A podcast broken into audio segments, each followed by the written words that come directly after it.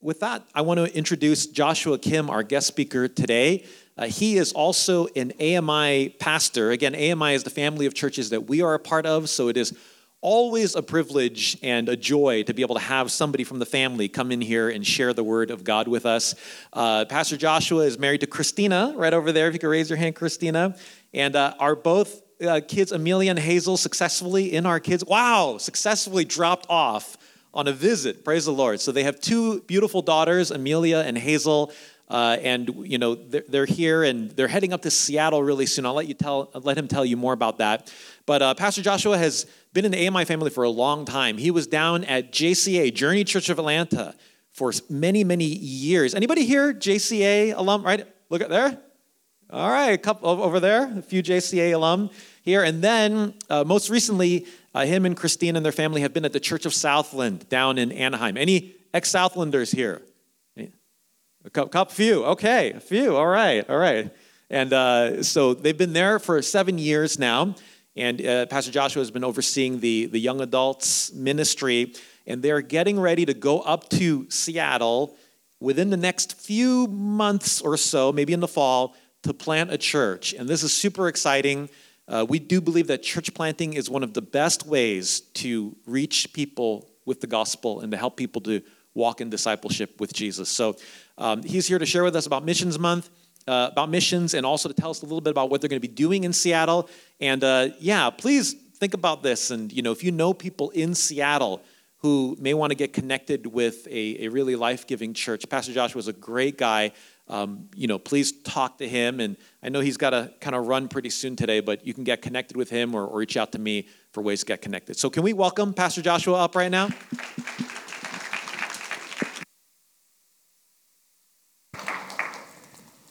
Oh, yeah.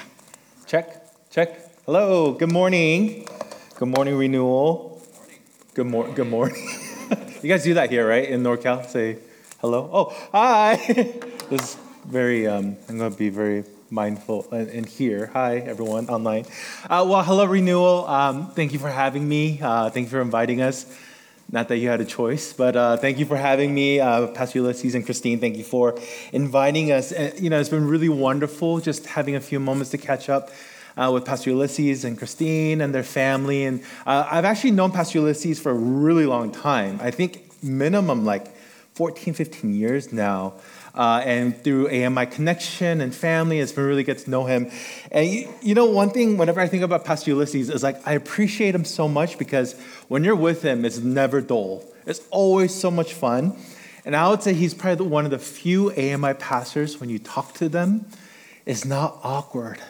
It's such a huge blessing. Like, I love my AMI family, but just because I love them doesn't, make, doesn't mean that they're not awkward. So I really appreciate them. Uh, I remember one of the fondest memories I have of Pastor Ulysses is he came down to Atlanta to preach at, like, I think a conference or a retreat.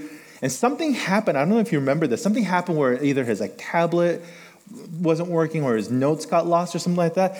And the whole service, he preached off his phone. He was literally like this because mind you, this is back then when it wasn't like the iPhone with like the big screen, the 5.7 inch screen. It's his little Blackberry. And he was like, literally, do you remember this? He was like standing on stage, literally scrolling through, and he preached the whole message.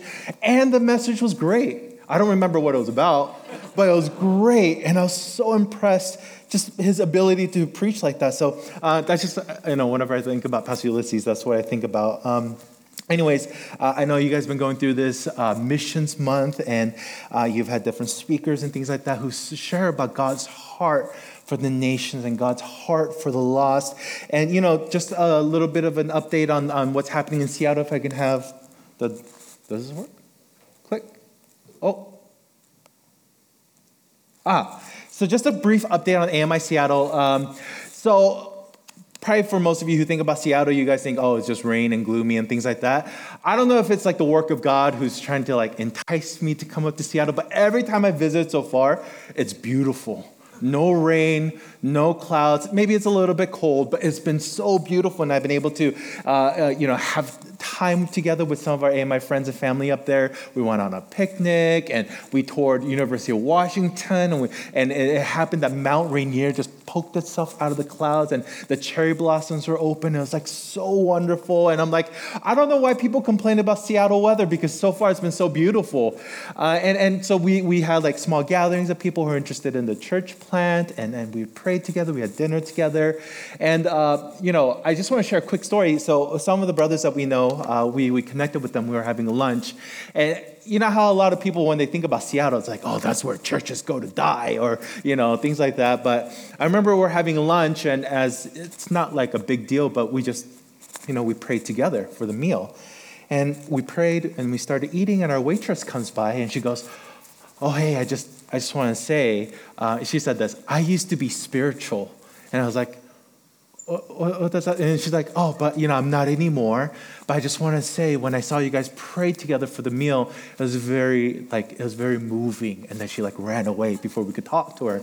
Um, I don't know, something compelled me before we left, so I like waved that waved her down and said, hey, can I just talk to you real quick? And she's like, just because you mentioned that, I just want to let you know, my family and I are actually going to be moving uh, in the fall right here to Seattle um, because we really believe that God's called us to plant a church right here in the city. And I was like kind of hesitating. I was like, oh, I know Seattle people are, and I was like, would you be interested in checking it out? And, and before I could finish, she's like, totally would love to come check it out.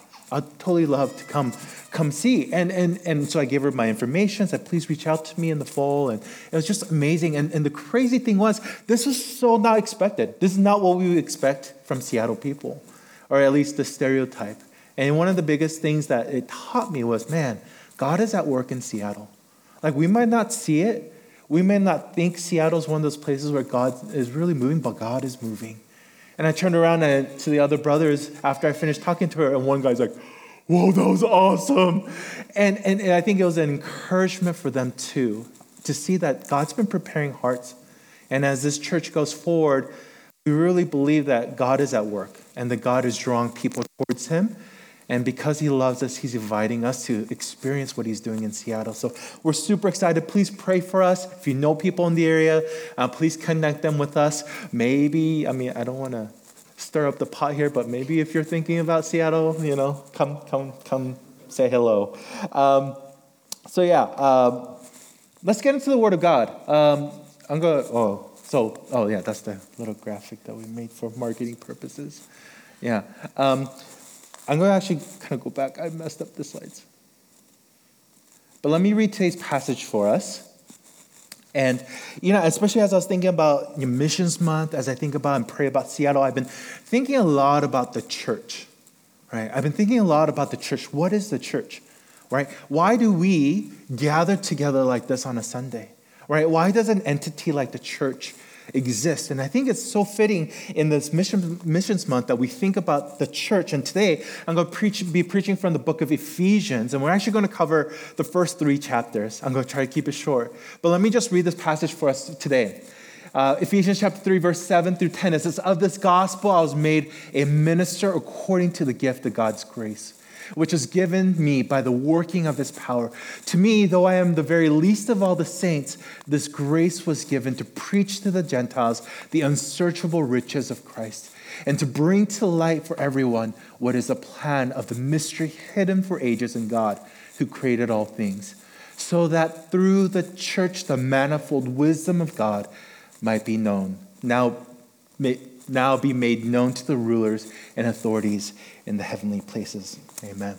Can we pray together, real quick? Father, we, we just want to thank you so much for this precious church renewal. Father, we know that this was your idea, that this was your idea to begin this church of your saints. And not just so that this church will exist for people who believe now, but we believe that you have called this church to reach out to the Sunnyvale area.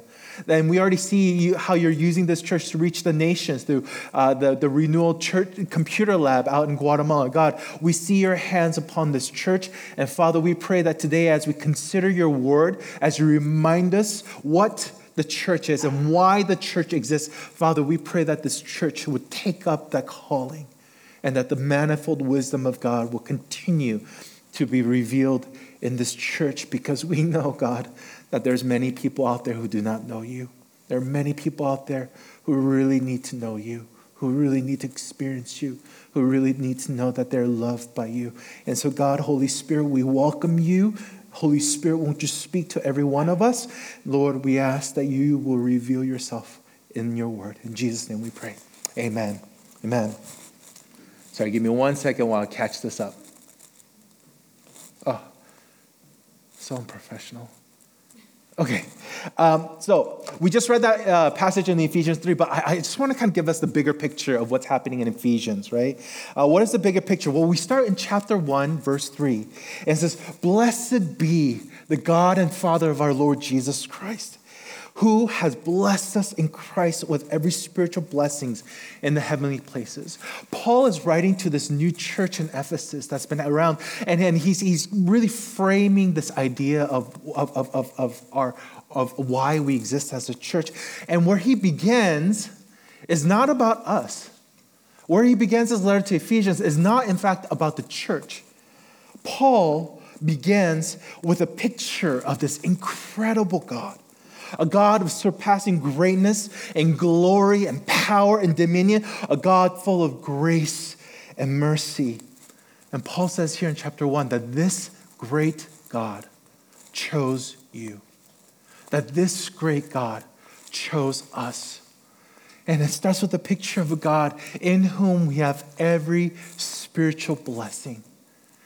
In other words, we're starting with a picture of a God who his, his, his motivation, his desire is to bless you. God is a God who desires to bless you. And Paul prays in verse 18 that the eyes of our hearts, that the eyes of the church, and my same prayer to renew to you today, that the eyes of your heart will be open to the incredible riches and blessings, the great inheritance that we have in this God of incredible blessing. Then he goes to chapter 2. And all of a sudden, he flips the table and he starts with you. Ephesians chapter 2, verse 1. And you were dead in the trespasses and sins in which you once walked. Paul says here that you were once dead. Dead. Not injured, not broken, not like, eh, I'm on, but dead. And then perhaps the greatest conjunction, I don't know how long it's been since you took English, right? Remember what conjunctions are? Conjunction, junction, what's your function? Yeah, you connect two sentences together. Thank you, brother in the back, violin guy. Um, but perhaps one of the greatest conjunction in all of Scripture. Might I say, maybe perhaps the greatest conjunction in all of human literature. Verse 4 But God. But God being rich in mercy because of his great love with which he loved us, even when we we're dead in our transgressions, made us alive together with Christ. By grace you have been saved. And the people of God said, Amen. Here's the picture I see Paul painting. This was our life. We had one trajectory. We we're going the path of death. We had nothing but death in our transgression. We had no hope of moving ourselves out of this trajectory. We had made decisions to move away from God, and we had one path but God, being rich in mercy, being because of the great love with which He loved us, provide us, provided for us a way out, a way out of that trajectory and that is through Jesus Christ. Brothers and sisters, this is the gospel message, right? The great news that this great God, a great glory, despite the great offense we had given him, that out of his great mercy and grace saved us from the only trajectory of life that we had. And now, those who have received this mercy and grace we are not only saved, but we are transformed. Paul continues and writes that you are now becoming his masterpiece, that you are becoming his workmanship, that you are being renewed and transformed into the likeness of Christ. I don't know if you guys do this here at this church, but I just want to make this a little bit interactive. Can you just turn to your neighbors? look them in the eye, maybe even throw a little smile at them, and say this. Look them in the eye, smile, and say this You sinner. Come on, it's biblical, okay? You sinner. Okay? But then, no, no, don't, don't, don't, don't lose eye contact, okay?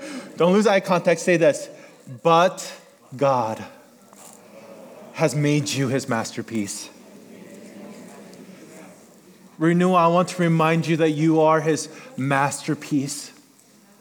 I want to remind you that you are his masterpiece, that you are becoming his masterpiece, that this great mercy and grace that's poured upon you through the power of the Holy Spirit, that you are in the process of becoming more and more like the masterpiece that God had prepared you for since the beginning.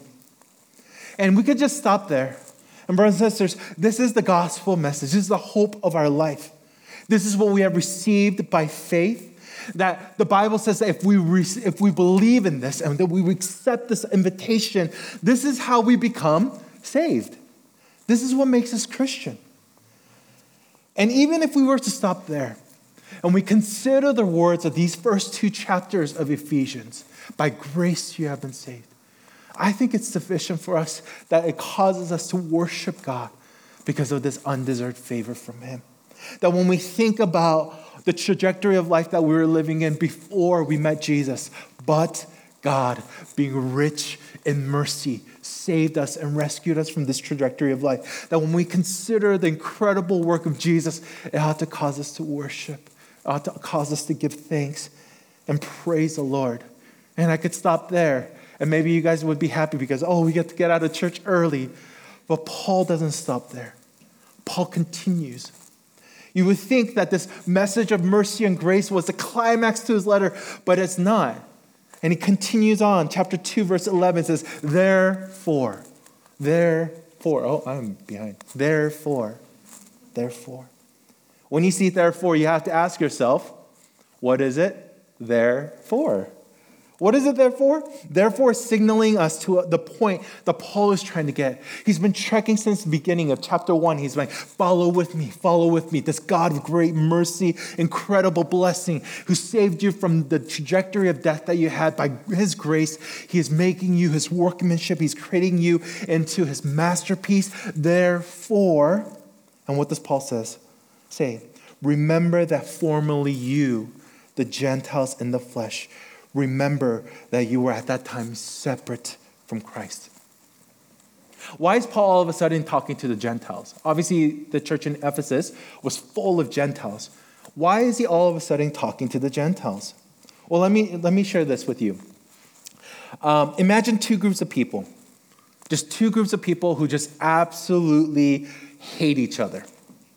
Um, I don't know if you think, I don't know who comes to mind when you think about two people that, two groups of people that really hate each other, but uh, I know in Southern California, nothing riles up LA Laker fans like when I mentioned the Celtics right?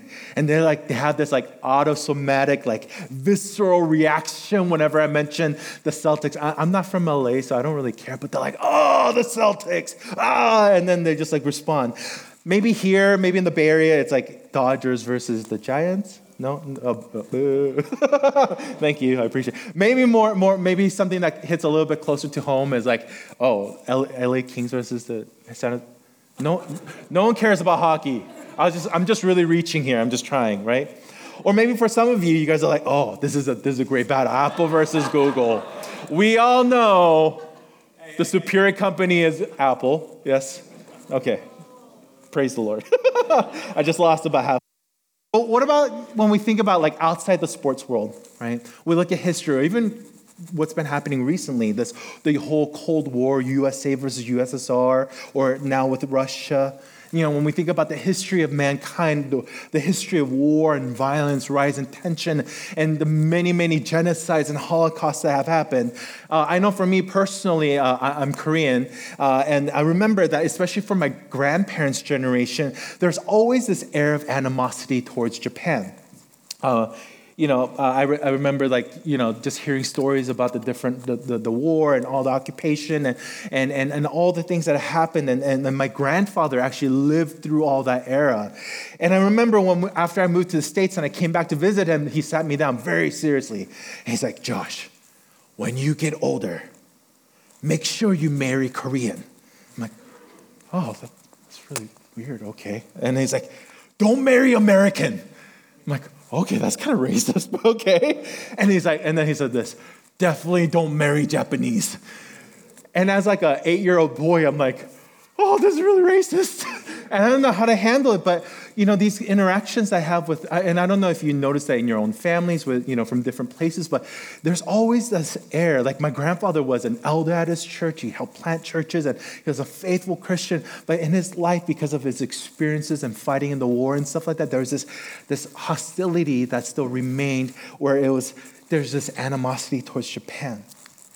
Now, imagine with me there's a bunch of Lakers and Celtics fans, or Dodgers and Giants fans, or Korean prisoners and, and Japanese government officials, or, or think about a bunch of Holocaust survivors and, and Nazi soldiers, that these people that the world that we categorize as enemies, imagine these people sitting together in a church. And remember, churches back in this time, it's not like large areas like this, right? It's not hundreds of people that gathered together. It was one household maybe 20, 30 people sitting together. And imagine what's going through their minds as, as they're, they're sitting together. And, you know, in a church like this, you could kind of hide, right? Let's say you have beef with someone here and you maybe one person sits in that corner and the other person sits in that corner, or maybe someone sits outside, or maybe someone's coming on on Zoom. There's a way you can hide when a church is bigger like this. But back then, it was just one living room. And there are people were gathering and they're tightly packed in there. And as they look around, they see all these people. Imagine what's going around in their minds when they see these apparent enemies, Jews and Gentiles, sitting in one room. And I, don't know, I just kind of played around with this idea, but can't you imagine like one person's like, oh my God, why is Cornelius here? Isn't that the guy who ripped off Josephine? Isn't that the Gentile who ripped off our, our Jewish sister? Is, why is he here? And as they're like going through this internal struggle, looking around the room at these people that apparently, according to the wisdom of the world, are their enemies, can you imagine what happens when um, the person starts reading this letter from Paul? he says, chapter one. Um, there's no chapters, but chapter one. Paul writes about this God of incredible blessing who has chosen you, who wants to bless you. And the church is like, oh, yes, amen. Praise the Lord. Thank you, God, for blessing us. Chapter 2. But you are sinners. You are sinners. You're dead in your trespasses. Oh, yes, I know, I know, I know, I know. But God, being rich in mercy, because of the great love with which He loved us, saved us by grace. And the church erupted and hallelujah and praise the Lord. Thank you, Jesus, for, for showing this grace to me, for pouring out your grace. And then, chapter to part two, Paul writes, Now you Gentiles and Jews, because of what Jesus has done, you are no longer two people, but you are one body. That you are one person. That you are one family, household of God. Can you imagine what the church would have heard in that moment? Say, what? Cornelius is now my brother? And I don't know if we can fully appreciate just how much this idea of Jesus bringing two opposing people into one household, this would have rocked the world. That this new people that God was bringing together, that because of the incredible blessing with God, which God uh, poured out upon us, that by His grace, that Jews and Gentiles, former enemies, are now made together in one person, one people. This idea would have rocked them. What Paul writes today is that this people that have been made beyond the hostility of humankind, that by the grace of God that has been joined together, Paul writes to us today, this is the church. The church is not a group of people who have similarities of backgrounds or ethnicities or socioeconomic status or upbringings and things like that. The church is defined simply by the fact that we are recipients of incredible grace and mercy.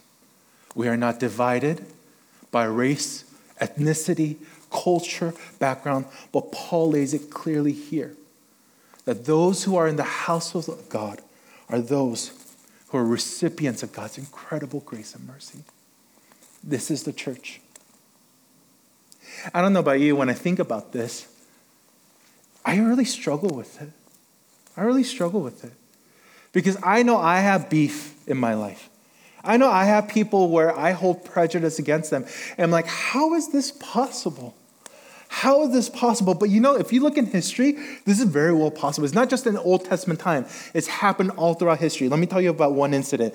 In, in, 19, in the early 1900s, in a small industrial area of Los Angeles, there is a small vacant former AME church. It looks like this. Oh, it looks like this. Sorry, I'm okay. It looks like this. And under the leadership of a, a gentleman named William J. Seymour, who was a black pastor and the son of a freed slave, a group of people started gathering together. And history tells us that they, they experienced something astonishing. Revival had fallen upon this church. Uh, one of the first members of the church, Jenny Moore, uh, as she was experiencing this, she journaled this and she said this On April 9th, 1906, when the evening came and we attended the meeting, he says, The power of God fell and I was baptized in the Holy Ghost and fire with the evidence of speaking in tongues. And she goes on, as I thought thereon and looked to God, it seemed as if a vessel broke within me, and water surged up through my being, which when it reached my mouth came out in a torrent of speech in the languages which God had given me that when the Holy Spirit fell upon this old AME church, that will, which will, this will be later called the Azusa Street Revival, that there are two distinct, distinct characteristics about this revival. That when people saw this group of people gathering together, there's two distinctions. Number one, this movement was distinguished by the speaking of tongues, that people had this spiritual utterance. And people were like, what's happening there? But you know what the second distinction of this revival was? In a pre civil rights movement days, early, early on in the 1900s, 1901, when segregation was not just an idea, but it was the way of the land. During the era when Jim Crow laws were still very much existing, that in this old warehouse, people of all ethnicities, race, people who are black, people who are white, people who are Asian, people who are Hispanic, they were gathering together. They were gathering together and they were living in love and harmony. They were worshiping and experiencing the power of the Holy Spirit. You can see this, uh, it's kind of hard because it's like an old faded picture, but you would have never seen a gathering like this in society at the time. And so when outsiders were looking into what was happening in this church, some were amazed and some were drawn in. And like, what's happening here? And some people drew near. But you know, there's a lot of other people who looked at this and they could not provide an explanation. How could this happen here? How could black and white and Asian and Hispanic people, how could they be in the same room? But not only that, how could they love each other? How could they serve one another? How is this happening? And you know what? Because they couldn't explain it in their minds, they said, oh, there must be some kind of sinister motive here. It must be some kind of ploy. It must be something really sick and twisted that's happening here. But you know why? Do you know why they couldn't explain it? You know why the world could not provide an explanation for this church? Because this was a wisdom that was greater than any human wisdom. It was revealing something that Paul writes has been a mystery for many generations. But he says it has now been revealed.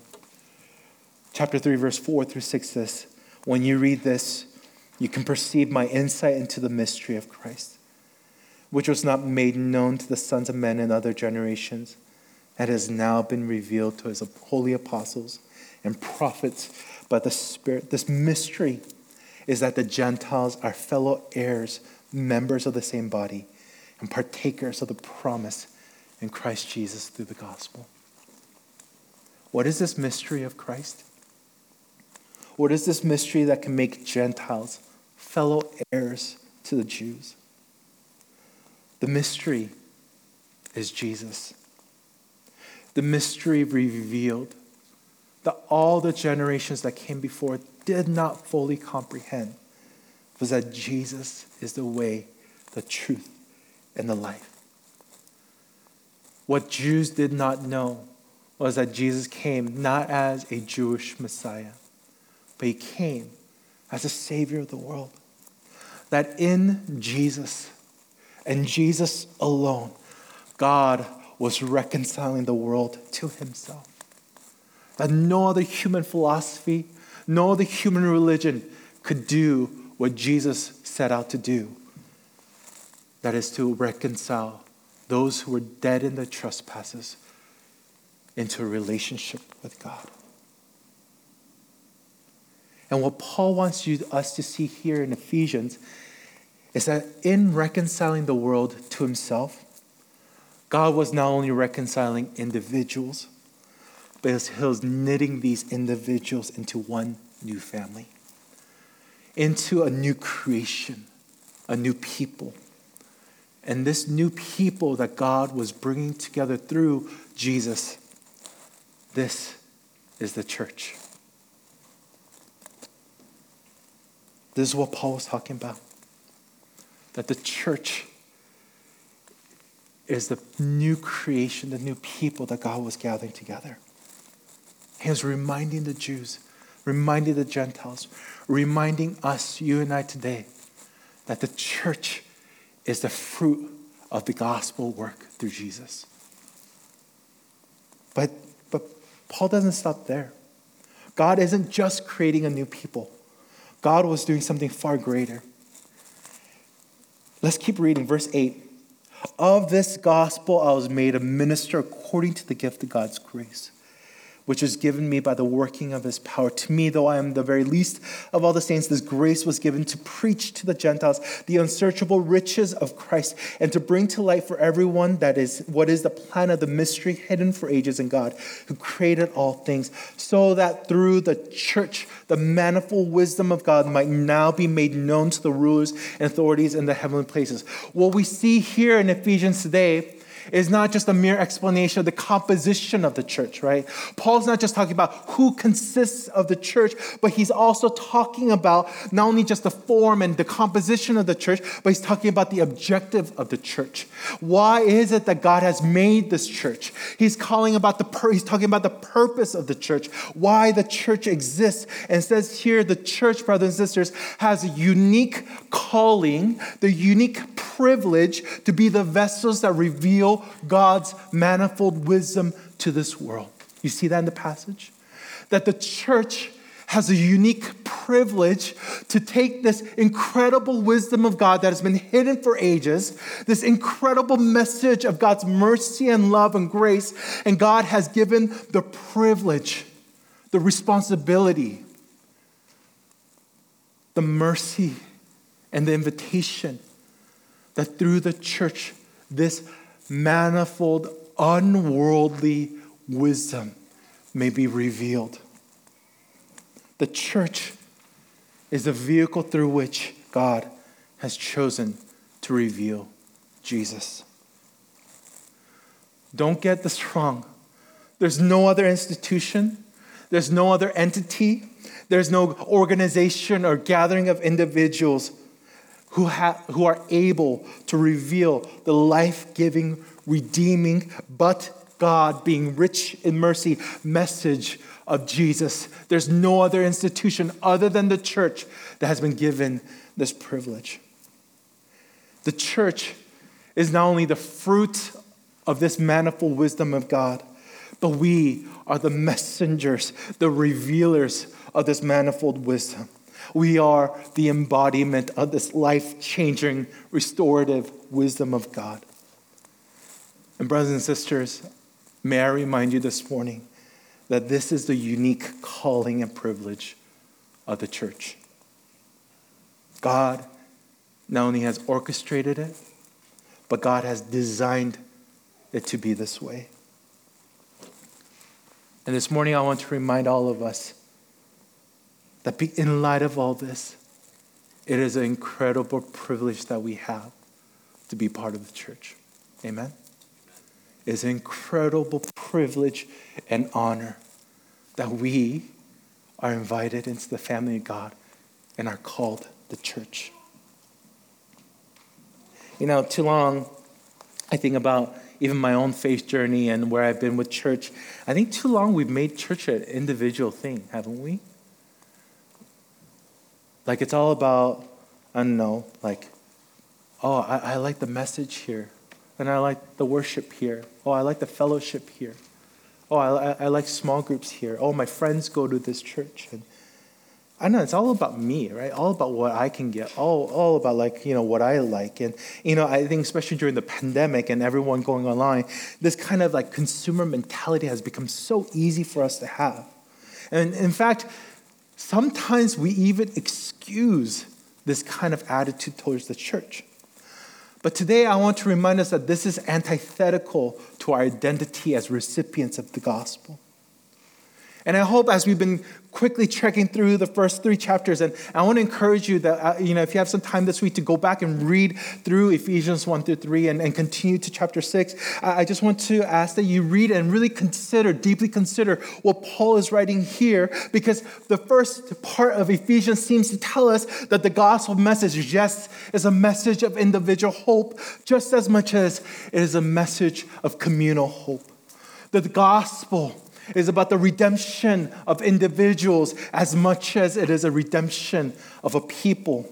It is a message not just for an individual, but a God who's creating a new community, a new people. And He has called this the church. And it's not just about who makes up the church, but it's about the purpose, the new life, the mission that this church has been created to fulfill. And you know what worries me today is I hear so much negativity about the church, don't we? Every day you hear something about someone criticizing the church. You know, have you ever heard this? Someone say this? If Jesus was uh, uh, walking around today, he wouldn't come to your church, right? Have you heard that? If Jesus was around today, Jesus wouldn't come to some of your churches. And, and you know what? I think because of the way like certain churches have lost sight of their calling, that because of the certain churches and the decisions and the actions, I think much of that criticism is fair. What I'm worried about is when the, when, when the world says, see, Jesus would not come to your church, that rather than a criticism is an outright rejection of the church, is an outright rejection of what the church has been called to do. It claims the irrelevance of the church in modern society. But you know, I'm not so concerned about that. Jesus tells us that if they have rejected me, like him, then he would re- then the world's going to reject his followers. So it makes sense that the world does not understand why the church exists, what the purpose of the church is. This is why the world can be so opinionated about what your church ought to be without having an idea what the church actually is. But what actually is more concerning to me is that followers of Jesus are starting to believe the message of the world that those who profess a relationship with Jesus is believing what the world says a church should be or ought to be or what it needs to be. The world is, the church is beginning to believe the world that says that the church is no longer relevant, that the church is optional. Like this, this saying was really famous back, back in the day. I don't know if people say it. And people say, I can be a follower of Jesus and not be part of the church. Have you heard that? Maybe some of you have said, I, have said it before. Oh, I don't. I can be a follower of Jesus and not be part of the church. But when we look in Ephesians, is this possible? Can you be a disciple of Jesus, the child of the Most High God, and not be part of the church, not be part of the family of God. According to Scripture, this is not possible. But can you imagine Can you imagine if we had the right perspective of church? Can you imagine what would happen if we understood uh, correctly our role in the church? That if each individual understood that they're calling into the family of God to love and to build, to serve sacrificially, to be ministers of reconciliation compelled by the love of Christ. Can you imagine what this church could do in Sunnyvale? You know, I happened to go on, I was looking for the address for this church, and I happened to go on the website, and it says this Renewal says, We are a church that exists to declare and to demonstrate the life changing power of the gospel. I love that. Why? We are a church. We are a church that exists to declare and demonstrate what? The manifold wisdom of God. This is why this church exists. This is why God is sending out churches. This is why in every place you go, God plants not individuals, but God plants churches, community of believers. Why? Because out of the love you have for one another, it says what? The world will know that you are my disciples. By the love and the building up and the support and, and the grace and mercy, even when there's conflict, even if you don't like the other person, even if the other person works for Google, because of the love of Christ that compels you that by the love you have for one another, this world will know that you are his disciples. And when the world sees this, they won't know how to make sense of it. Why? Because this is the manifold wisdom of God that is being revealed. This is why in verse 14, Paul writes, For this reason, I bow my knees before the Father. And Paul prays that the church will be filled up and built up so that this church will be overflowing with the love of Christ, that there would be the spirit of unity that's at work, so that the manifold wisdom may be revealed in the church of Ephesus, in the church of Corinth, in the church of Philippi, the church here in Sunnyvale.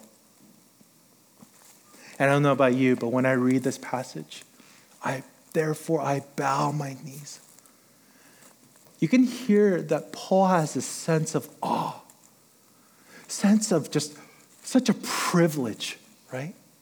There's such gratitude that though he is the least of the saints, that God has privileged him to be able to bow his knees before the Father and pray for this church in Ephesus, to pray and preach the gospel to the Gentiles.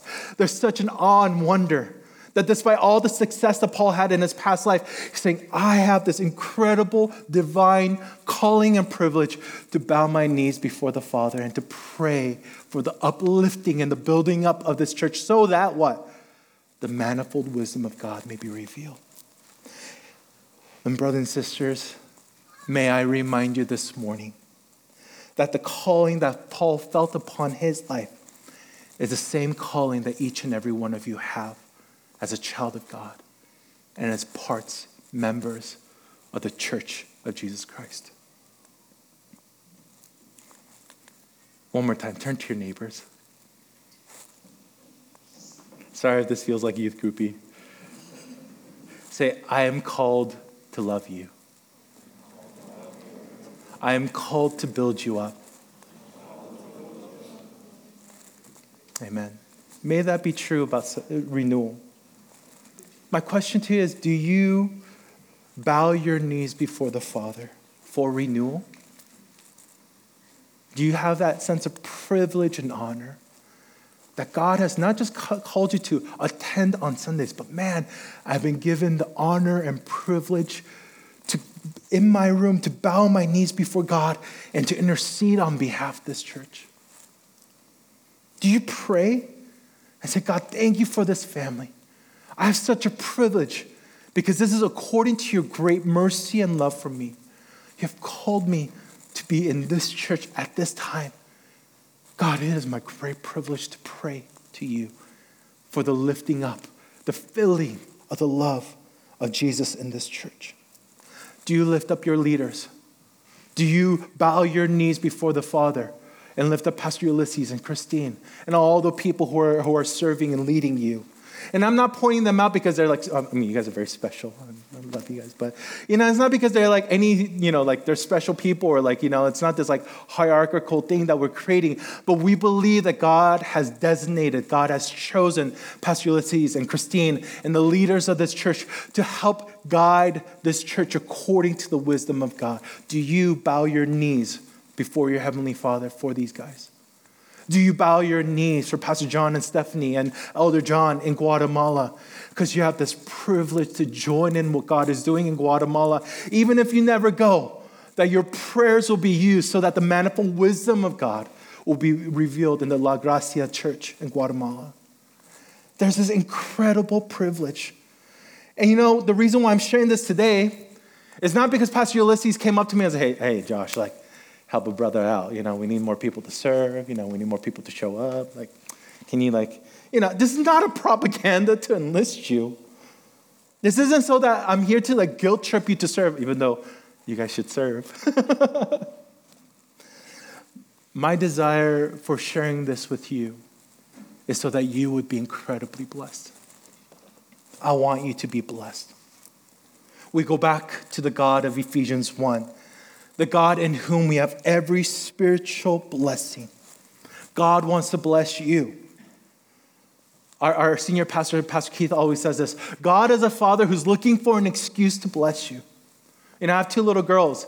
If I just keep blessing them, it's going to just spoil them rotten. And so I create these like weird like things that they do. It's not much, right? Just because I'm, I'm looking for an excuse to bless them. Oh, yes, have another chocolate. Oh, yes, have another piece of candy. God is a God, a father who's just looking for an excuse to bless you. And God wants to bless you so much. And one of the avenues that He has designed for you to experience every spiritual blessing is through the church that as you partake in the church, as you participate in the church, as you sacrificially give yourself for the church, and as the manifold wisdom of God is revealed to this world, you will be blessed incredibly because that's what your Heavenly Father wants to do. You know, that's my prayer for Seattle. That as we learn to do church together, that God would give us the privilege of revealing His manifold wisdom in Seattle. We don't go because we have all the answers. We don't go because we're like such nice people and that we can love people on our own. None of that will last. But we go because we believe that God is at work in Seattle. We believe that God is drawing hearts, just like that waitress at that restaurant, towards Him in Seattle. And because God has designed it in such a way that it is the church that has the privilege to reveal the manifold wisdom of God, we believe that there needs to be a church in the city of Seattle. Not that there's no other church, but that all the churches in the Seattle area must reveal the manifold wisdom of God.